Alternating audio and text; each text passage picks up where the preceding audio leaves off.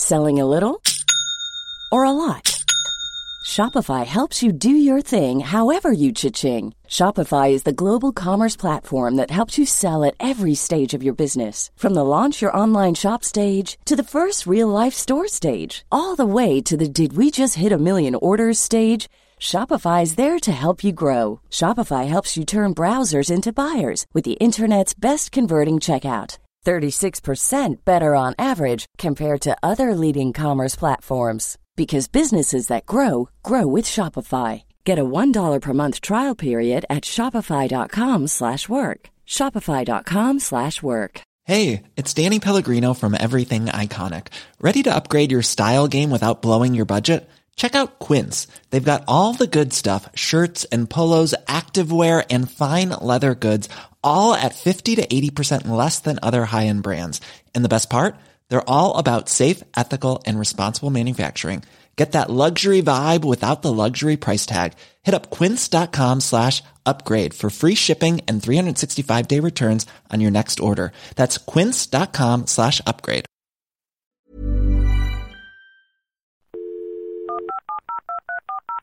This podcast is a Royfield Brown production. Find others on iTunes. All right. Yeah, I know. Hello, Dum Dum Land. It's Royfield here, and I am in the Norwood Club in Chelsea, in Manhattan. And you know the drill. If I'm somewhere and I say this, it means it's going to be a Dum Dum. Now, this has been somewhat of an emotional and enjoyable Dum Dum because you know what, folks? We've actually spoken about the Archers for the last two hours. All I've been do- all I've done is been bombarded with people dissecting Jim, Ambridge, and plot lines and um, end to plot lines. And I've have, I've spent a rather enjoyable time with the forthcoming people that you will hear on this podcast. So, who are you? Diana. Jenna, Jenna Ravioli. Witherspoon. Dana. Prescott. Master Miles. There you go. Master Miles. Master Miles, not Niles. And we've, we've had a right royal time.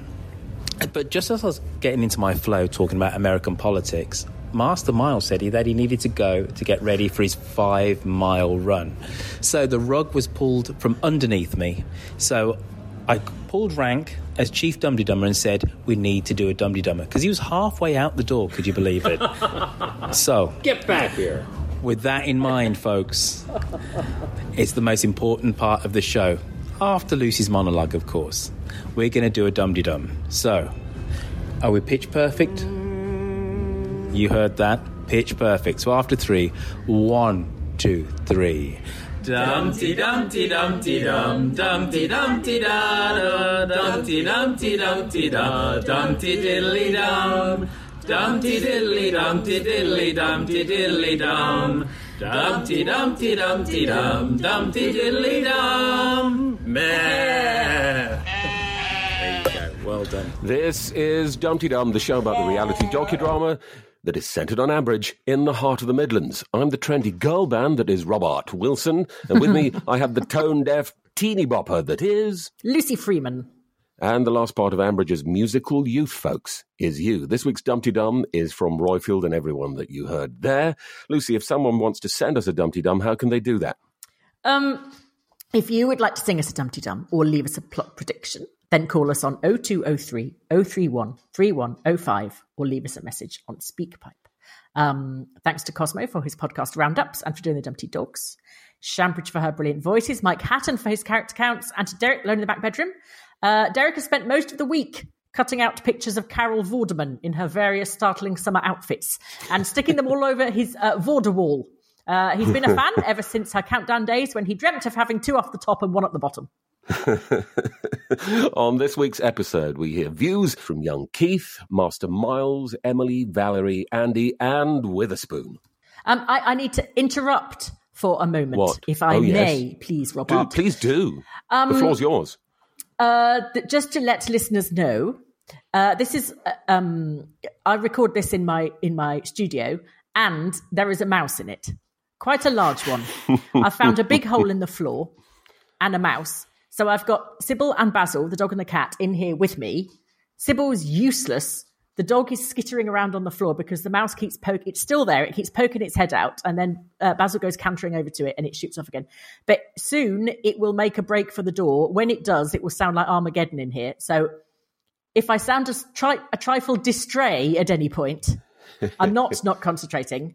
Uh, I am concentrating. I'm just um, uh, slut. There it is again. Basil, look, Basil in the corner. Look. The trouble is, my cat is terminally lazy and my dog is terminally. Basil, it's there. It's poking its head out of the book bookcase. Okay. Basil, get the mouse. Yes, he'll then get it in his mouth and run around the garden triumphantly with it. Yeah. This week's episode of Dumpty Dum is sponsored by Rent-A-Kill. Oh, God. Basil's not even looking. Basil, it's there, you bloody fool. Oh, God. I am better at catching mice than both my pets. That's rubbish, isn't it? Fair enough. Why don't you just chuck a book at it or something? Because it's wedged behind the bookshelf. Oh, okay. I just see its nose peeking out. Then it makes a break for the door. Then every time I say, there it is, it runs back in again. Oh, we've seen it now. Well done, you. 10 minutes too late. Anyway, never mind. Right, carry on, and I'll try and control my fury slash hysteria. Okay. Before we crack on with Lucy's week in Ambridge, if you fancy a bit of northeast knees up uh, styly, why not head to the Dumpty Dum meetup on Friday, the 19th of July, 7 p.m. at the Tyneside Cafe Bar in Newcastle. It's a Tyneside Bar Cafe in, in Newcastle, organised by Dumpty Dummers Jane and Mia. Everyone is welcome except that little mouse. Further details in the Facebook group uh, Ambridge upon Tyne or tweet Mia at at Fox on a Ledge. That's Fox on a Ledge on Twitter. But first, before the calls, let's brace ourselves for Lucy v. Freeman's Week in Ambridge.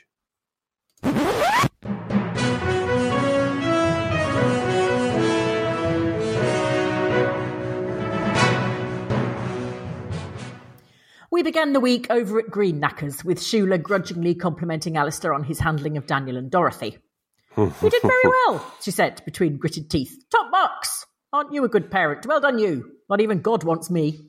Alistair was considering shacking up with Jacob, or possibly yakking up with Shacob. They had a little sleepover. Alistair had a Spider Man duvet on the floor. They ate Wotsits, went round the house with torches because they thought they heard a ghost, and watched videos of cats on YouTube. Diplomatic Pat broached the topic of the post-nup.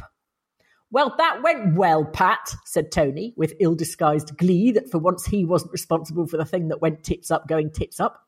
Tom had a proper, full on, purple in the face, foot stamping rage. How dare you suggest that my marriage is not going to be the best marriage ever and ever and last forever and ever, amen, just because she pissed off on day two, hooked up with her ex, and only came back when there was a whiff of some moolah in the offing. this is outrageous!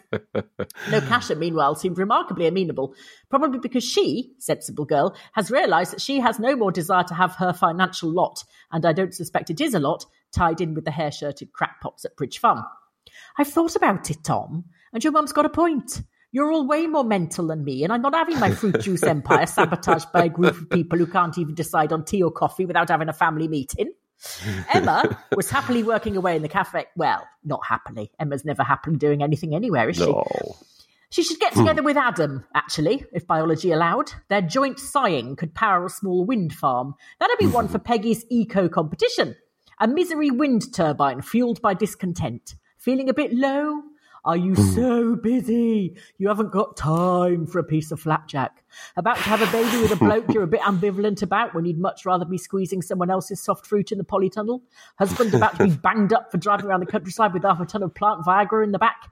Then come to the misery turbine, have a good sigh, and power Shula's Hitachi personal massage wand for half an hour. Sorry, I digressed. Yes, Emma was in the cafe, shortchanging the customers. What? She always does that. That's how she got the deposit together. A tenner here, a tenner there. It all adds up. Keira Knightley was there and she spoke. She sounded remarkably like Henry, but more mature. But then Tinky Winky sounds mature compared with Henry.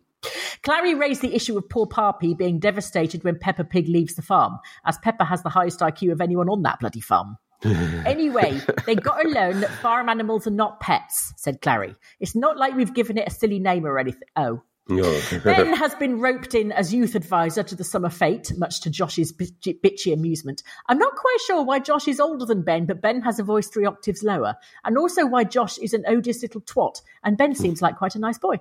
Anyway, his big idea, the youth advisor, is to get shot of the Hollerton Silver Band.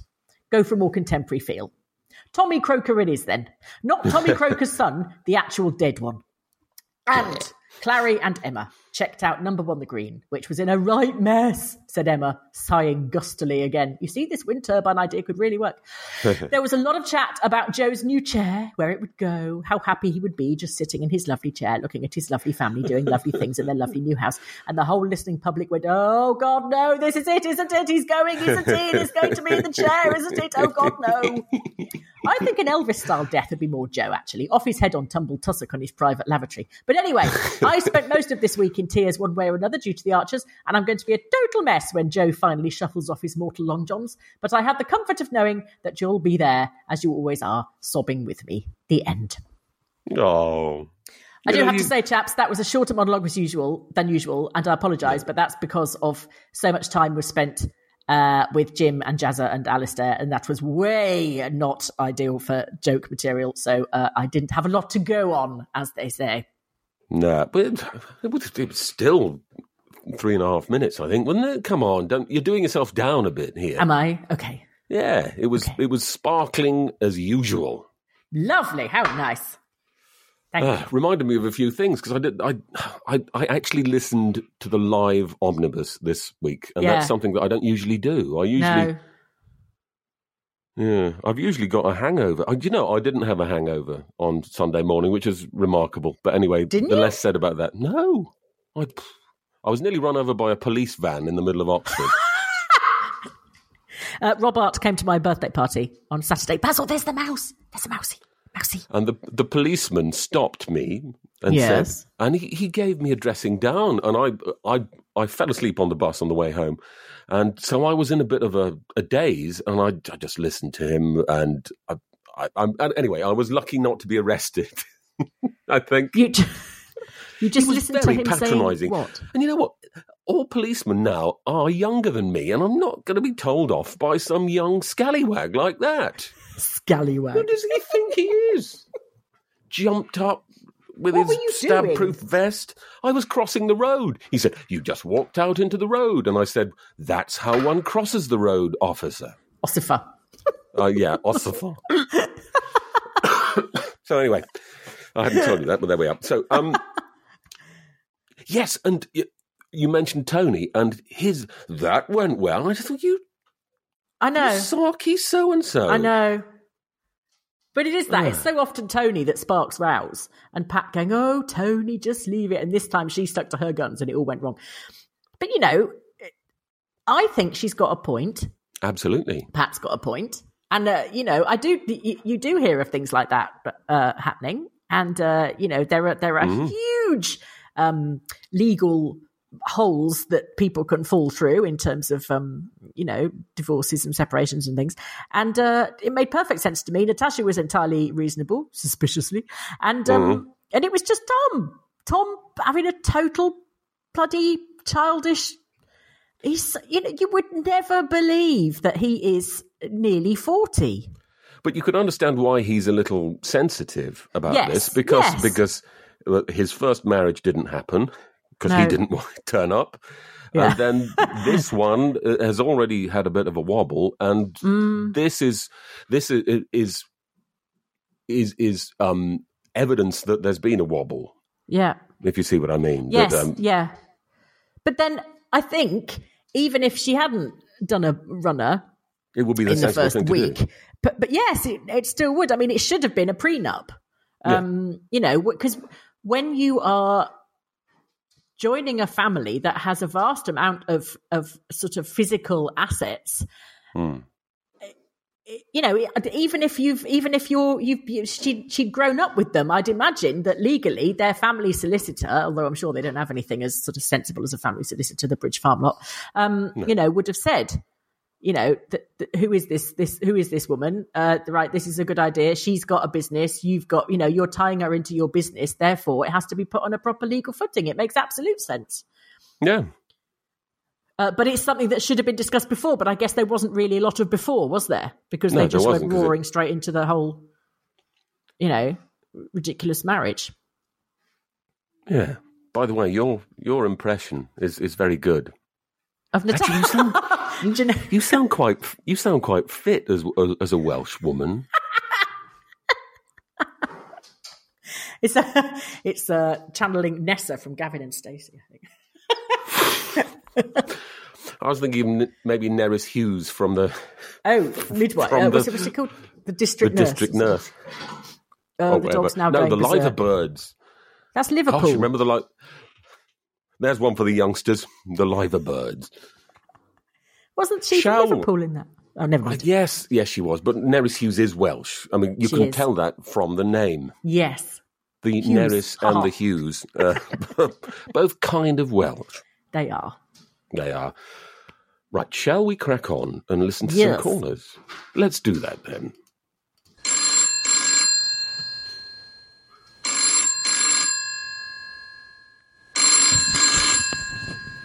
Hello, Ambridge 3962.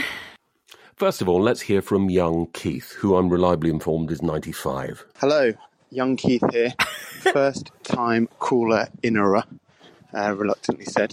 Um, and I believe, well, as a child of a, a broken home, um, long journeys to and fro, different parents, I was subjected to a lot, reluctantly once more, subjected to a lot of Archer's listening. Um, and so it's hard to gauge my most early memories, but I do distinctly remember talk of uh, infant Rory. Um, so I suppose I'm a Rory. Um, I quite like Rory, so I'm happy with that.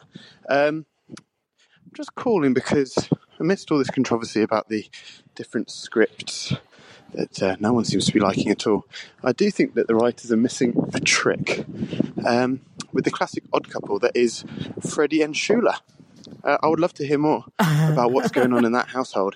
Um, I like the idea of Freddie leaving Babe Station on of an evening and Shula turning on to watch Songs of Praise and being shocked by what she would see. Uh, and all sorts of hilarity could ensue.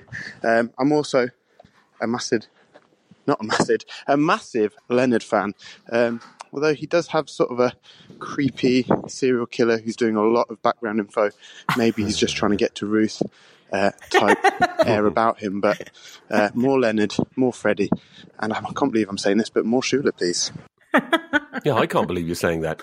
Babe Station. Do people still watch Babe Station? I don't know. I like the idea of Shula watching Babe Station and him having to come in and turn it over and to put it on back onto songs of praise. oh dear. oh, sorry. we haven't heard Bit Leonard for a while, have we? we haven't. No. The last bit was when he sorted out. Um, uh, uh, he told Kenton to to to go and apologise to David, and he showed uh, Jill. Well, she patronised her way around his garden. Eh, Is- What a funny little house! Where are your cows? you right? Yes, yeah. Are we still, are most people still under the impression that he's actually Leonardo da Vinci in disguise? I think he's Leonardo DiCaprio. oh, and well, either way. Um, I, I'd like to see his palette. Um, but uh, because uh, he came out as, as a non artist to, to Jill, but isn't Shula still under the impression that he does horse paintings? Horse paintings. Um, uh, yes, nobody knows that's his that's his secret, isn't it? That he's not a very good artist. I know It's- plenty of yeah. people whose that's their secret too, only they don't know it.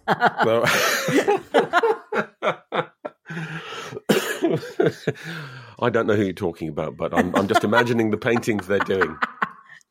It's all the, it's always the hands they get wrong, isn't it? Yeah. Always the hand. Why? And I, But no, don't- I it's, mean- it's I love one of my favourite things is is um in every small country town that you go to, yeah. there is always a gallery that sells earrings made of bits of funny coloured stone that bear no Yeah. relation to, you know, any sort of precious jewel or anything like that. They're just funny coloured bits of stone. And um oh by the way, the dog is now trying to dig the bookshelf out. Oh, great. dig the mouse out from behind the bookshelf. The fact that it's nailed to the wall doesn't seem to have crossed his mind. But anyway, we know how bright he is. Um, uh, yeah, so there's uh, it's always a gallery, uh, and it always sells uh, pictures of foxes and badgers, and the odd hair sculpture, and um, uh, uh, lots of uh, earrings and um, things like scented draw liners and stuff. And it's always got sunset at, if there's a harbour, sunset Yeah. at the harbour, sunrise Mhm. at the harbour, uh, boats at the harbour. And uh, yeah, and lots of sort of indeterminate watercolors because they're nice and wishy. They're, they're nice and non-specific. So if you get the perspective a bit shit, it's fine. And, And if I you leave it out in the rain, it doesn't matter either because it's I, all yeah.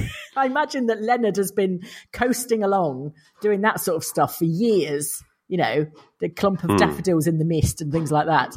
And then all of a sudden, someone said a horse, and he thought, "Bloody hell, that's a lot more difficult than a daffodil." it's got legs and it moves around, and the eyes have got to be in the right place and everything. oh dear, I can. It reminds me. What, what was that Hancock film? Oh, the artist, Where- yeah. the artist. Oh, yes. was it the rebel? the rebel? The The, Rebel. rebel. Yes, that's exactly it. Yeah. Ah, well, Keith, I don't want more Shula.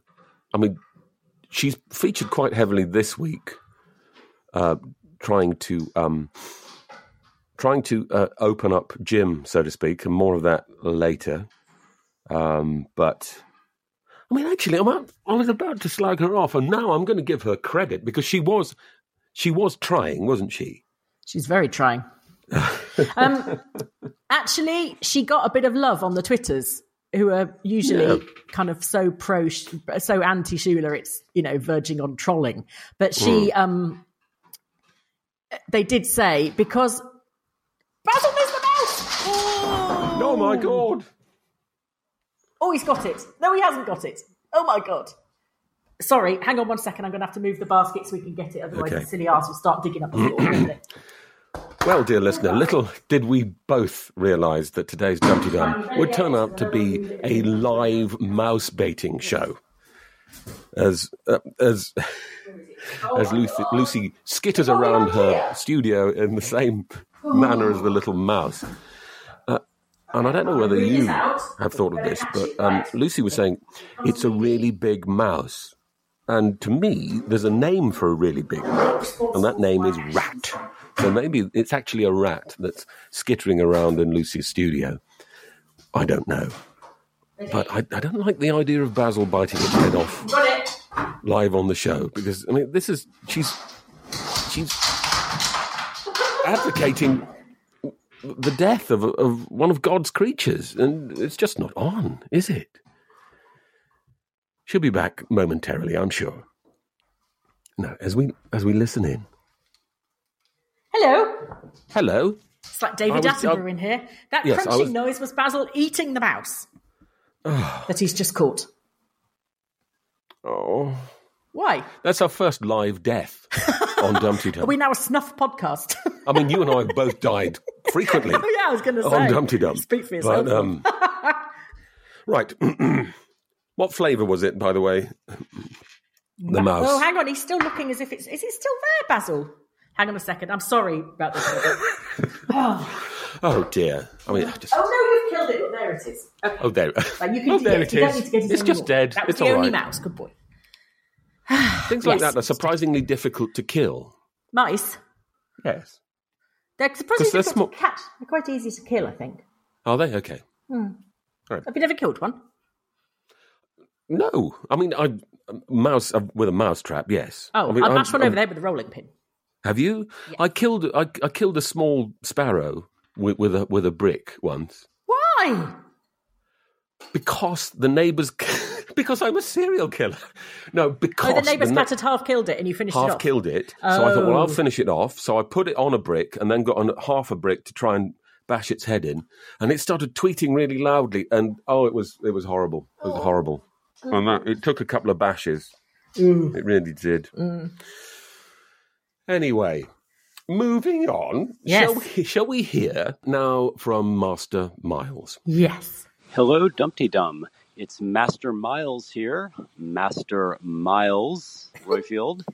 Uh, I am sitting here on a beautiful day in Central Park, not in upstate New York, uh, just hours after having a lovely evening and meet up with Royfield, Diana, Jenna Ravioli, and Witherspoon and friends. Um, and Royfield threw me under the bus a little by claiming that I was the one breaking up the party. Uh, that was only partly true. I am, in fact, here in the park to run the uh, Frontrunners New York Gay Pride Run, five mile race, uh, celebrating kicking off Gay Pride weekend, um, which, along with a meetup with other Archers fans, is just about a perfect way to get things started for me. I also just listened to Friday's episode, and boy, that was a humdinger. Someone who called in last week predicted this exactly, so Yeah. congratulations to whomever that was. Uh, I think Jim's story is weighty enough to justify his behavior ever since the party, and it was done with a bit of bathos, but I don't know how you avoid that with something this serious. If it doesn't seem quite realistic, I'm sure that the many people who have to suffer through this kind of abuse and this kind of revelation about it uh, find it a little bit unreal too. So I think that was well done. I also have a bit of a retrospective theory prediction that this may have originally been intended as a two or three hander episode, uh, and that the scenes with Emma and Clarrie uh, were a late insertion because it seems to me that they're setting up the eventual exit of Joe. Yeah. Uh, I think it's great, given the sadness of his death, that he's apparently going to get to die before leaving Grange Farm. That's all for now. Happy- And then he went. I think he And went. there I he think was, gone. Yeah, I I, think he, he went over the two minutes. Yes. Mm. Um, yes, we need to talk about Jimus, don't we? Yeah. I thought, well, we both, you messaged me and said, oh my God, I'm crying. And then I messaged you and said, oh my God, I'm crying.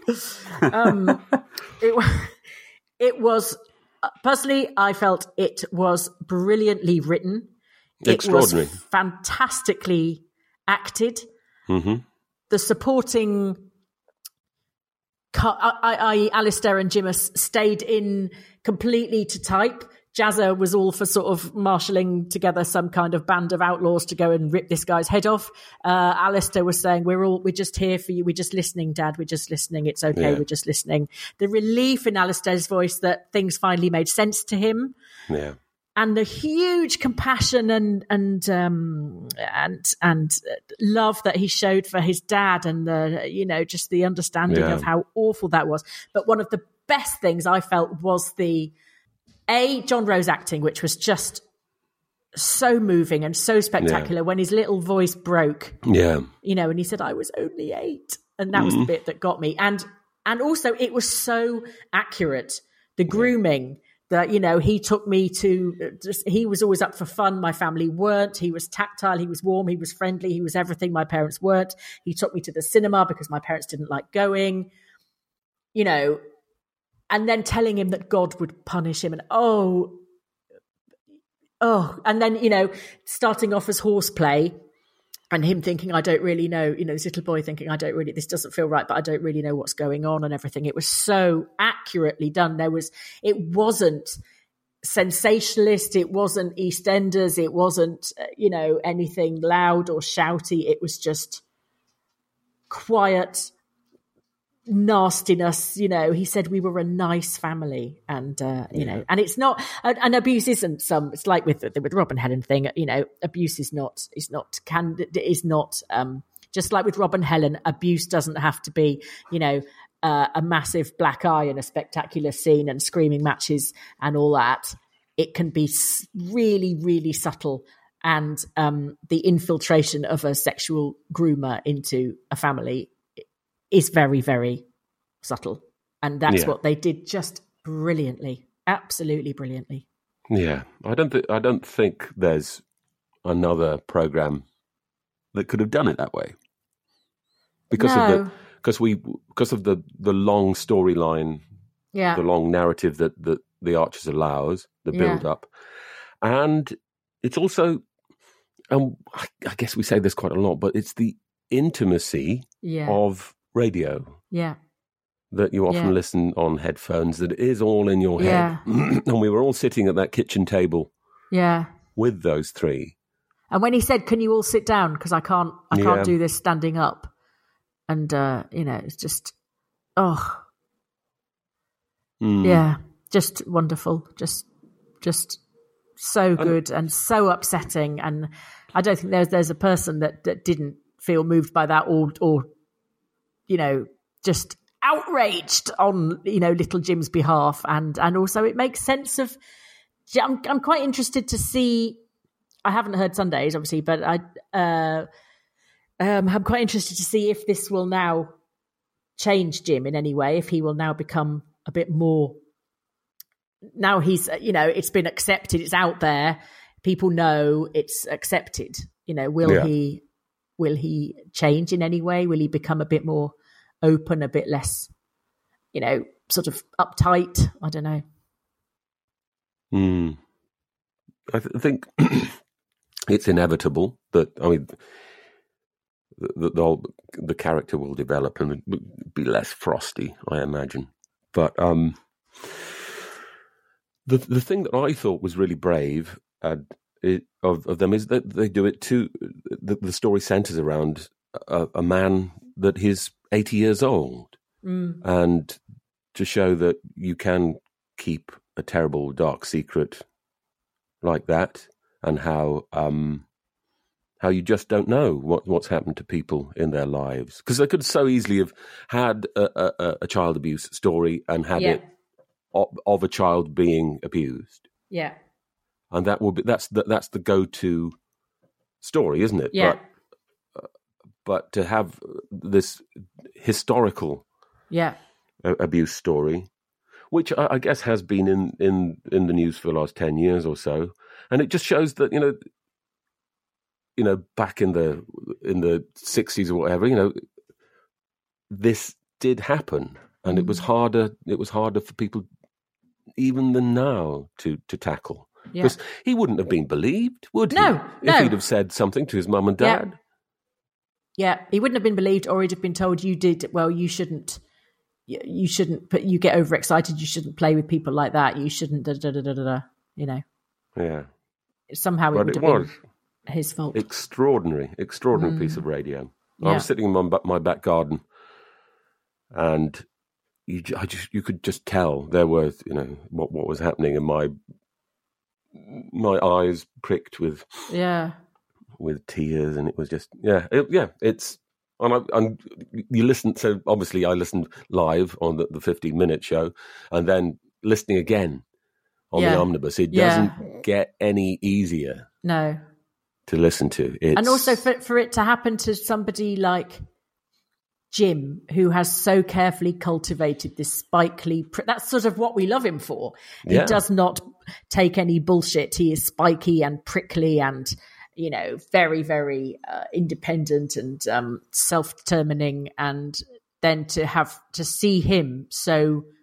And to sound to him, him to sound frail as well, for him to Yeah, sound sort of weak and vulnerable, and uh, you know, and uh, you know, and there's the, you know, the eight year old boy isn't very isn't very far away from him, is it? It's sort of No. like he's been carrying it around, like you said, he's been carrying it around all the time. And you made a very interesting point at the party when you said about it was three blokes talking. There Yeah. wasn't a woman there to Mhm.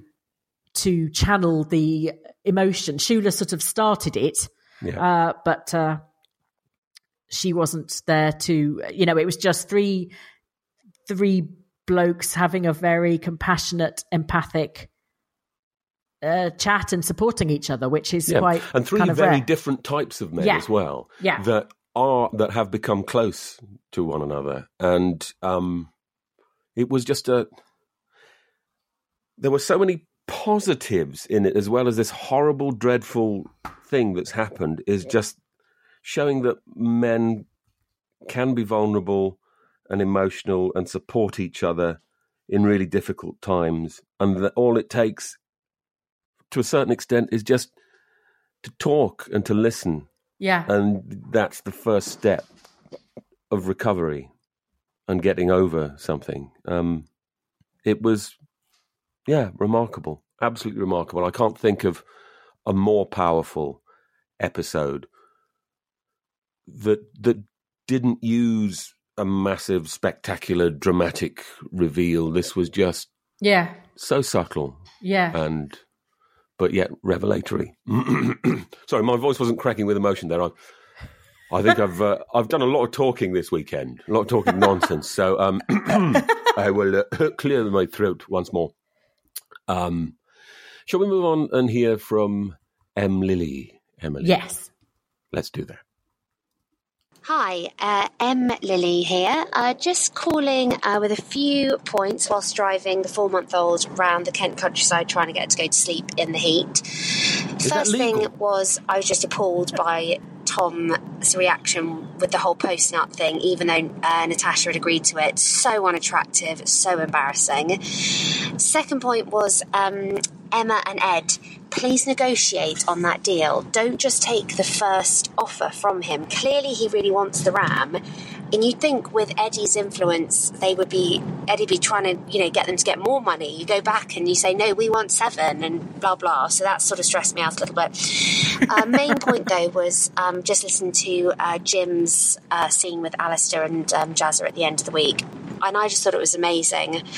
Um, I thought it was uh, so well acted by Jim, uh, the actor. I thought he he took us back to that awful time. Um, he he sounded so vulnerable. He sounded like a little boy, Yeah. and it was incredibly sad and um, incredibly brave. And I just yeah, I thought it was brilliantly done. And um, it was really nice to see Alice to hear, you know, men being vulnerable and and so refreshing that Alistair has reacted in a caring and kind way and just I feel like they've done that so well. And you know for anyone else listening who's been through something like that you know people can react in a way that can be helpful and can support each other. So I hope the scriptwriters continue um, to do a really good job on that because I, I think it was done amazingly.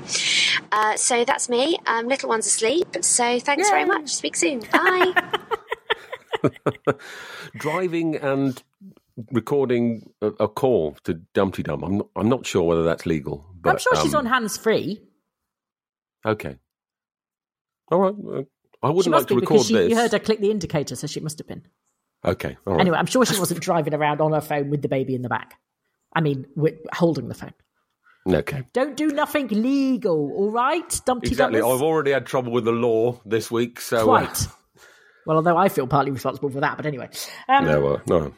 I uh, what's going to say? Yes, I I I don't know what I'm kind of waiting at the moment. I'm waiting for Joe to die, which is awful. well, we've been doing that I for feel like 10 the- years, haven't uh, we? yeah, the angel of death flap. I can hear the wings flapping. Um, and I am also waiting for Ed and Emma not to get this house. Um, and I wish something would happen because when he mentioned Tim again, I thought, oh Mhm. God, what's happened to Tim? Uh, if they get this, this, if they sell the Ram, is it, because somebody said uh, one of somebody's plot prediction was that uh, Nasty Tim would um, Ed would have to Tim will get well Tim will well, this is sort of partly my predict plot prediction and partly someone else's. Mhm. I can't remember whose the other part was though. Um, I think Tim will get uh, caught. Ed will be told that if he gives evidence against Tim, he'll be let off. Yeah. But as a threat, somebody will kill Peppa Pig. Okay. One of Tim's horrid mates will kill Peppa Pig. Hmm. So that's my rather depressing um, plot prediction. But I just want I want that to hurry up and happen. I don't mean I want it to happen, but I want something to happen. I don't like it when Tim goes quiet because he frightens me. Yes, he's uh, when he was first introduced, and he he he was really smarmy to Emma, Yeah, wasn't Emma. he? And Ed and- and told you me just- you were beautiful, but I didn't believe. Uh, ugh. Ooh, creepy. Yeah. Okay. they can't not get the house. Come on, this is just. It would irritate me greatly if if they Yeah. don't get the house. Uh, I mean, simply because I want to see what that awful bloody coffee table she's going to get from from Fallon is. What's it? Also, so have I, I? I can't. I don't know whether I've missed something or who is now moving into Grange Farm. No one at the moment, but my prediction is it will be, of course, the Aldridges, Brian and Jennifer, Right. will be, will will finally be restored to their Lord and Lady of the Manor Status. status Ah, at Grange Farm because yeah. because um, old what's his face is is going to remain at the uh, Oliver's going to remain at the Grey Gables, isn't he? Yeah. In in the presidential suite or wherever Yeah. he is, Yeah. or the broom cupboard, wh- wh- Yeah. wherever he's living there. Yeah. So yeah, they, they'll move in there, unless the Gills also move in there. They have. I mean, wish we could hear the gills. I wish we could either hear them or they'd sod off, one or the other. I don't like. Yeah. I don't like having people in the village we don't know, Robert. It I know. disconcerts I mean, me. there's plenty, plenty of silent characters, but um, Not an entire silent family that are living smack bang in the middle of the village in the biggest house. That's just weird. yeah, They don't go to the shop. No, they don't walk about. No one's spoken to them. They haven't got a gardener or a cleaner or an anything. It's just we don't weird. know who they are, do we? We don't No. know how old they No. are, um, no. what their background is, whether they're likable people. how many of them are there? There's at least two, the Gills, but there- it could- there's man and wife. One presumes. Do they have children? Uh, Do they have a horse? Is is do they have a mouse What size problem? shoes in- do they take? What's going Yes. on? We need to know. Oh, I'm sure we'll find out eventually. Andy has called from Denmark. Shall we hear from him? Yes, why not? It's Andy from Denmark. Hello. Uh, just a quick one. The reason neither of you have received a Mother's or Father's Day card from me is because in the last few months, one of you called me a contrarian and the other one referred to me as a sociopath. So in my A to Z of parenting books, neither of these rank highly. So you both need to improve if you're going to get a card Oh, or a don't so present next year. uh, now, just a quick one regarding the Archers, which is slowly improving, I feel, in the last week or so. We heard Keira for the first time. I think it was for the first time anyway. Um, the other day, talking to Emma, and I have a real problem with the children uh, that act on the Archers. Not not them as actors, but uh, for some reason, the scriptwriters always make them say "all right" when they when they're given an instruction by the parent. Example: um, Helen, uh, Henry, go and give Lee that um, thing for karate. All right. Or uh, Keira, uh, why don't you go show Nana? Blah blah blah blah blah. All white? No, kids don't say all white. Well, my kids don't no. anyway. um, really annoys me because it's just nonsense. And also, you can hear whenever a child is speaking in the Archers, you can hear that they have been recorded separately. Yeah. You just, it's just so obvious that they're not there within the conversation because there's always a slight delay, uh, and it, it is so unrealistic. Um, but anyway, so it's it's always annoyed me, but for some reason it really came to a head when I heard Keira the other day. Anyway, loving it as always, and I'll speak to you soon. Bye. Bye. I mean, back in the day, the, uh, children were always played by adult females. Well, actors, Shula, the actress that plays um, Shula Hebden Lloyd, used to play in her slightly younger days. Used to play a lot of small boys because Mm. uh, the female voice of about sort of mid thirties can be pitched to. Could uh, Harriet Carmichael Shambridges can do an Yep. amazing little boy voice. Uh, there's a certain there's a certain t- stress you can put on your voice that sort of produces this this uh, pre-adolescent male voice, which is very disconcerting. I have to say when she does it.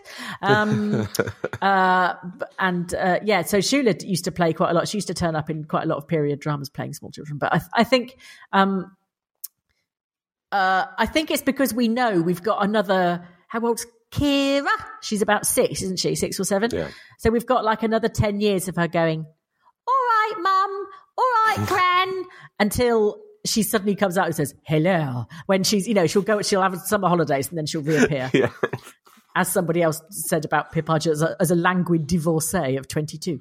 Um, so yeah, it's just it's just the, the sort of uh, the grim inevitability of knowing we've just got to put up with yes, no, I don't want to until they're you know able to be proper characters. He's absolutely right though. That, that I think they just they bring these children in for a one day recording session, and Yeah. then they put them all on the old fashioned carts that jingles used to be on on radio Yeah, stations before yeah, they got computers, and then there's someone there pressing the green button. All right then, no mum, and uh, yeah, that kind of thing. I was miming pressing a button there, which of course doesn't come across very well Mm. on a podcast. Never mind. Shall we uh, hear from our next caller in a I think we should. Hi, Dumpty Dum. My name is Kiss Cass. I am a Nelson Gabriel. I am a retired nurse from Hampshire. I think that covers all the requirements. I'm a first time caller in here, but a long time listener. I'm just calling in to say how brilliant the writing was on Friday, and the acting was also incredible. The Archers has made me shout at the radio many times. I've even stopped listening recently because it got very banal, but Friday made me cry, and it's very rare anything can do that. I also just wanted to mention in passing the foreshadowing of Joe and his chair. I thought that was a very Yeah. good link between Clarrie and Emma, and it's obvious what's going to happen, but very good nonetheless. Thank you. Yeah, there's not much more we can add to that, is there? No. Um, No. It, it's interesting as well that the chair is in um, Frasier. Uh, the chair, Frasier's dad's chair, was Yeah. used as the kind of a symbol of his the generation that he was from. You know, he liked it Yeah. because it was comfortable. Fraser couldn't bear it because it was tasteless, Disgusting. even though it was comfortable. And uh, you know, um, it's interesting how sort of furniture and, and that Emma is happy to have in her bloody, you know, marble all her Instagram inspirational, um, aspirational marble topped coffee tables and God knows what. She's still happy to have Joe's horrible old chair in there because it's his and because it would make him happy, and that's really sweet. mm. Yeah, it's uh, going to be another See, tough chair episode. as symbol of parental divide, right on one page of the one side of the page only. Well, that's one. That's one for Archer's academics. All right. Yes, yeah, definitely furniture through the years Yeah. In Yeah. in the Archers. yeah.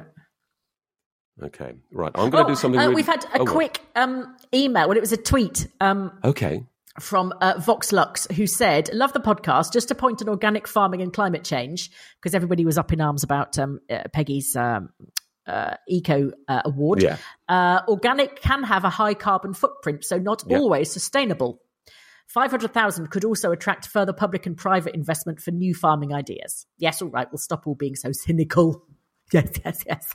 Yeah, absolutely. It's a good The- point, though. I um, hadn't thought of, orga- of organic not being sustainable, but it isn't necessarily, is it? It isn't. No, especially Must be quite intensive. well. It's it's just that you need more land Yeah. to produce the same amount of stuff. Yeah. So to produce a liter of milk, you need. I you know I'm going to make a figure up here. You know you need eighty percent more grass to do that because you're not using uh, fertilizers. Uh, well, you are using fertilizers, but you're not using you're using natural fertilizers, which aren't yeah. as uh, Yeah. aren't as um, effective, etc. But yeah, please do not write in and, and say that I am wrong because Well, you uh, don't care anyway that you don't see the emails. It's me and Royfield that get bombarded. no, that's true. so yeah, I mean, there's a valid point there. There is a valid point there. Um, but there we are. Right, I'm going to attempt to do something because I haven't slotted Witherspoon in yet, and I've got Okay. to drag. I've got to drag and drop Witherspoon, and he, he Right. might he might start. Brace yourself with a mistake. spoon. Hang on to Ooh. something. Hang on, hang on. Oh god, oh, this is so nerve wracking. Right, oh, he's in. I've just got to turn him up now. Right. And after that, after all that, should we not bother listening to Witherspoon? I'm exhausted. Here's our wonderful old friend Witherspoon with his characteristic, insightful comments. Greetings, Lucy, Robert, Yokelbear, and all Dumpty Dummers around the world. It's Witherspoon and Angus Haggis here, basking in the afterglow of Friday's Dumpty Dum get together in New York and the gay pride celebrations of today. That's an appropriate segue to my shout out to Nina and her caller in last week. I agree with her. We may very well be celebrating Ben's coming out in the not too distant future. Mm. I had predicted so a year or two ago when Ben was still silently hanging out in his bedroom. It was in reaction to what Ruth said about him, along the lines of his not liking farming, but liking to watch movies. Something made my gaydar ping then. We shall see. Major hats off as well to Barrett Green, who was spot on last week with his prediction regarding the abuse that Jim suffered in his past and his subsequent post traumatic symptoms. It helps to explain Jim's emotional distancing from those people he loves, his anger at the church, his preference for intellectual pursuits, and his general level of cynicism. As many other color innerers will point out, the writing and level of acting by all three men in the scene was extremely high, especially by John Rowe, who plays Jim. Now, if we can just get the writers to get Jim to agree to go to therapy, one is never too old for it. I should also point out the excellent acting by Ryan Kelly, who plays Jazzer. Yeah. I disagree with Royfield, who speculated that the writers don't give Jazzer any heavy lifting because they don't think he's as good as a- an actor as the others. Yes, as I've said before, I think he will continue to be the court jester of Ambridge. It's a key role in a large ensemble drama, much like in a Shakespearean play. As the saying goes, dying is easy, comedy is hard. Talk to you all soon. Bye. Absolutely, absolutely. I don't have any more to say about Jim because No, it was just, it's still sinking in. I think Yeah. that's the thing. Is and that it's going. It's yeah, it's just going to be interesting to see how it plays out, isn't it? yeah, and uh, people were speculating on Twitter whether whether he's going to go to the authorities, whether whether Mm. he might report this man eventually. But the fact Or that the man just certainly turned up-. Eh? The fact that the man just turned up at his party as well, invited Well, himself. people like that they don't accept that they've done anything wrong. No, they, but they there's fool also themselves and this- think it's consensual. Anybody that can kind of um, manipulate the truth for a child in that way has a sense of well, anybody that anyone that's a paedophile basically has a, or, or sexual abuser has a sort of a sense of entitlement over other people. You know, Yeah. I'm entitled to this person. I'm entitled to this person's body. I'm entitled to this person's, you know, respect, whatever. And um, uh, so it, he just has a sense of entitlement that you know he wants to go to the party, so he's going to go, whether or not it, you know Jim wants him there. Um, So he's you know. Uh, he's certainly not somebody that's hiding or that would go into um, would run would run from Jim. And I think, yeah, as you said, I mean, he may not accept that he's done anything wrong. In which case, uh, it, he's not going to be hard to find, is he? That's what I mean. He's not like he's No. going to leg it for France or something. No. oh dear. Yeah, it's um, it's going to be interesting to see how this develops because Mm. you can't just leave it there, can you? No, no, And they won't. We know they that they, they, even. I think what what what the Archers tends to do is it it sets a storyline up. You get a, a partial denouement or whatever, and then they just leave it to simmer away a Yeah. little bit more, Yeah. and then come back to it. And Yeah. that's that's the beauty of this show is that it's not wham bam and everything's there's a cloud of dust and and then everything's disappeared. Is, that metaphor making any sense? Perhaps not. But um, but you know what I'm saying, folks, don't you? I think it's wham bam, thank you, ma'am, not wham bam, oh dear, everything's disappeared. That, that's, You don't know my life, dear. I was going to say that says that tells me quite a lot there, Robert.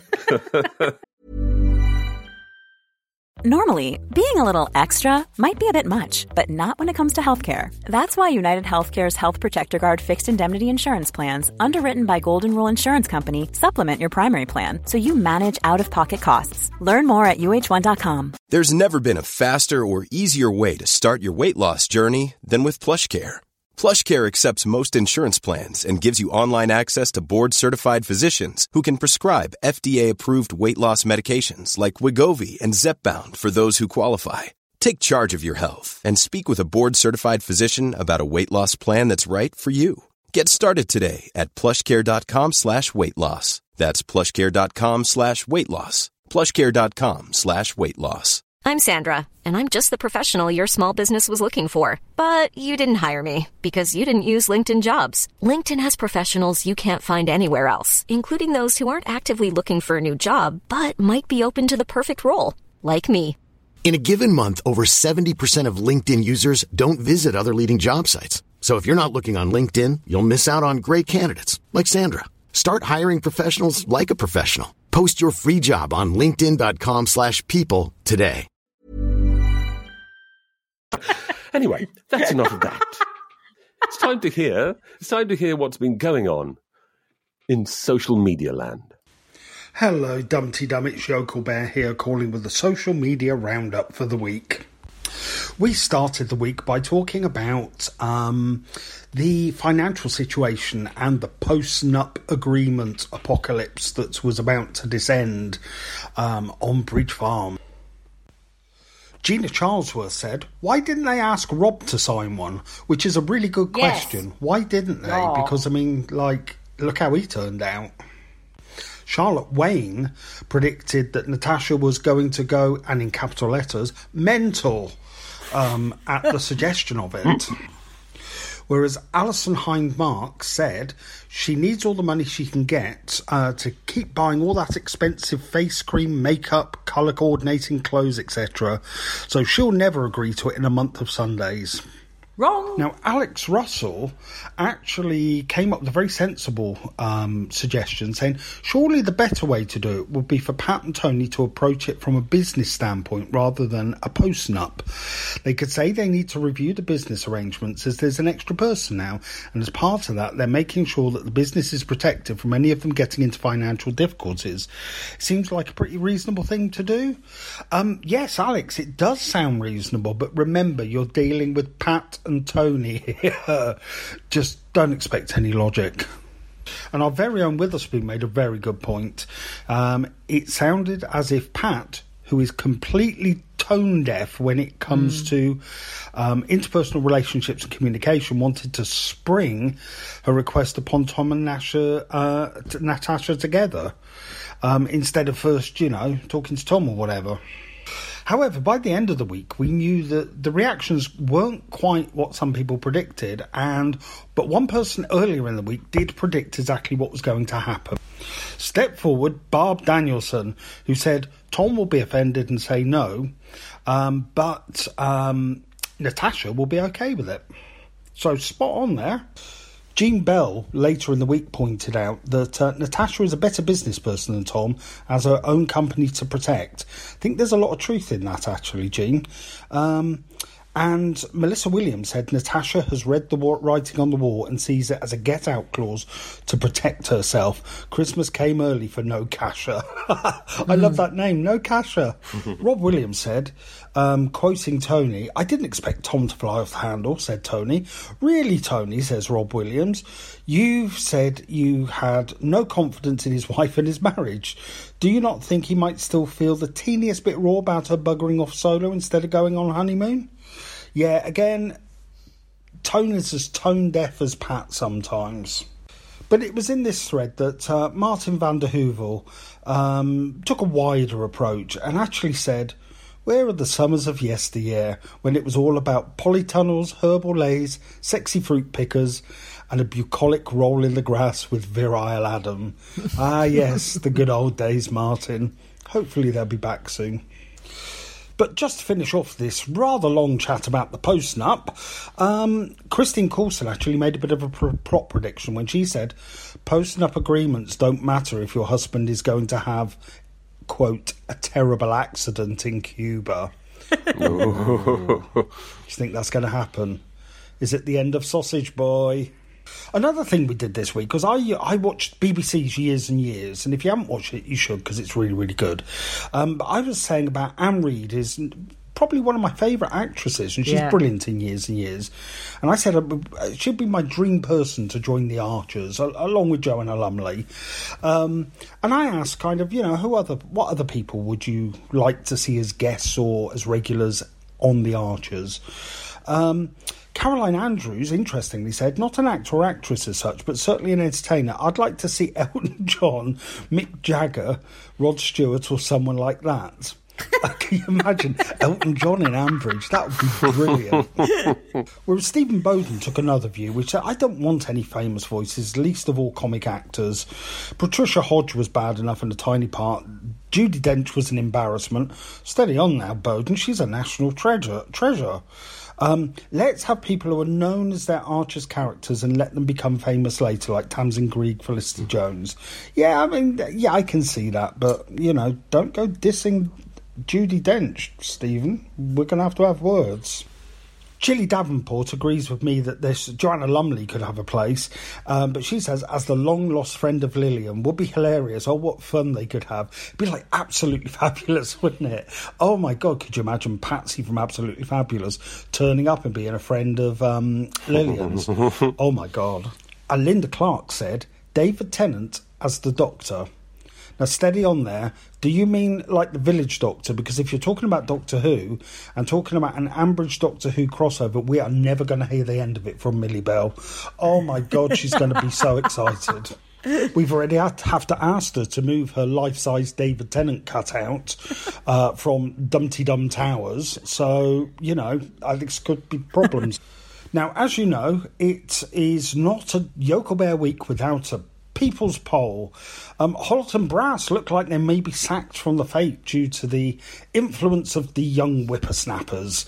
Um, so we asked, you know, do we book them? Do we ditch them? Well, 59% of people said that we should still book Holt and Brass Band for the fate worse than death. Um, so yes, there you go. 49 against 41. Bit close, but Hollis Band, you're saved. Now, after the last six minutes of nonsense, um, we need to kind of go on to the more serious side of what happened this week. Um, and a bit of a mea culpa for me as well. I've been moaning for a few months, well, for about a month now, that things like the Jim and the party storyline have been drawn out too long. And it's a mea culpa for me saying that I now completely understand why that story was dragged out. Um, because that's how it would happen in real life. You know, this is something that Jim wouldn't be able to just say straight out. Um, and so and that actually made it a lot more powerful. I think once we actually got to it, it made it a lot more powerful. Now, we didn't really do a thread on it because I didn't really know what to post on Facebook. So we just posted the BBC Action line and let people just kind of speak for themselves. Um, and I just want to read out a couple of the um, reactions. I think across the board, everyone thought that this was an incredible piece of radio. Marion Barton said, I've just listened and I'm still crying. Jim's reactions to everything the last couple of weeks are finally explained and totally understandable. We also see a glimpse of the root of Jim's anger with the church. It explains a lot. Well done, script writers. Um, and Jazzer, I love you. Yeah, Jazzer was superb yeah. during that. Mark Stubbs said, that was one of the most heart wrenching and moving storytellings I've ever heard on radio or TV. The way John Rowe conveyed the terrible secrets his character has kept all those years was genuinely heartbreaking. I was crying as I listened to Jim confide in his son and Jazzer. The Archers at its absolute best. Margarita um, Carpenter Page said, I wept. It was the most beautiful acting and writing, just wonderful. And Sean Spencer said, I'm still almost crying nearly two hours later. This shows the power of this writing. And Elizabeth Bairn said, uh, The Archers has faced up to many difficult social issues in the past. Perhaps this one is the hardest to write. Jim, the most unlikely of characters one would expect to have suffered in this way, but as he always has trouble with personal relationships, this story has been in the writer's mind for long for a long time. Yeah, and I think so. And and I don't really know what else to say about it. It's a heartbreaking, heartrending issue. It's a heartbreaking, heartrending, um, you know, topic to be covered by the Archers. But I'm just actually going to finish by saying this. I think this shows the absolute power of the Archers. Is that you know we all moan sometimes about oh we don't like this plot line or God they're dragging this out and stuff like that. But then comes moments like this mm. where the show shows an absolute humanity and compassion and has the power to absolutely move you um, and just make you stop and listen and experience God knows how many emotions. it's a powerful thing, The Archers, and I think that's why we all listen to it. Um, so yeah, so a bit of a serious end to to mine. Um, let's see what happens with this. Um, but amazing, absolutely amazing this week. Um, okay, so that's me done. Um, let's keep fingers crossed so we do get that Doctor Who Ambridge crossover for Millie Bell. Um, but I will see you all in a fortnight. Bye. Bye. Yeah, I don't want to see Doctor Who in Ambridge. I just want to put my cards on the table there. Sorry. Me neither. Just, um, Good. I'm glad we agree on that. We've uh, we've just had a uh, hot off the press plot prediction from Ralfonso B, who says Hmm. Natasha will sign the post up, then successfully win Peggy's half million, which Tom and the rest of the Bridge Farm losers will then have no ability to claim for themselves. Let's add a Mhm. Bridge Farm bankruptcy and Natasha buying them out. It'll cost more than half a million to buy Bridge Farm, won't it? Yes. I would I don't know the rate, the rate that they're selling bits of it off. I mean, it, it's true. it's not a. I still don't. I'm still not entirely convinced it's kind of a, a working farm. I don't know how it makes any profit. They never seem to sell anything in the shop. The cheese was awful. Um, there's an app that hasn't got anything on it yet, and, and you know how are they making any money? You're forgetting the yogurts and the ice cream. Oh yes, That's how well, they make. Oh, yes. Yeah, I mean, Bridge Farm ice cream yeah, and yogurt. Utter rubbish. yeah. and the odd veg box. Yeah, we don't want to get into that because the show's nearly over. Oh, okay. And you've got to do Tweet of the Week. Uh, can I do mirror headlines first? It's just one. Yes. Uh, heroic man saves drunk girlfriend's eyelashes after night out. Worth a headline when anyone's that. money, surely. Uh, right. Um, tweets of the week. That Joel fella. Is Stormzy going to be the Ambridge Village Fete surprise guest star? uh, Mike Lowe. The post nup agreement isn't going to matter anyway after Natasha has murdered them all in their beds. Kurt now 27. If Jazzer is going to give up aquaponics to become a contract killer for Jim, if not him, me. Yes, I think a lot of people would join you on that. Morrissey girl. What soup do you serve for lunch when you accuse your new daughter in law of being a gold digger? And John Kavanagh, uh, Pint a Pint, uh, had uh, Clarrie saying, Have you, about the pig, have you thought about Poppy? And Emma saying, I don't think we'd get £5,000 for her. oh, dear. You're a clever bunch as ever out Yes. there in Twitterland. Okay. This is your bit, Lucy. Oh, I'm sorry. I've done, or at least I do it with you as well, and not just with Royfield when it drives him mad. Mm. Uh, remember to get in contact. You can send us a voice message via SpeakPipe on the website, or you can call 0203 031 3105 to leave a message. And you can find Local Bear, uh, Local Bear, Yokel. you, uh, you can find Local Local Bear Bear, but anyway, enough of my love. You can find Yokel Bear at Dumpty Dum. That's at Dumpty Dum on Twitter. Lucy is at Lucy V Freeman, and I can be found at Naked Fingers. Right, I'm about to uh, hop in the shower, in case you were wondering, and then I'm jetting off to Rome. So we who are about to fly salute you. Um, it's goodbye from me, and it's goodbye from her. Bye. I thought you were going to say goodbye. I did. oh, sorry. Just slowly. Yes. Bye, everybody.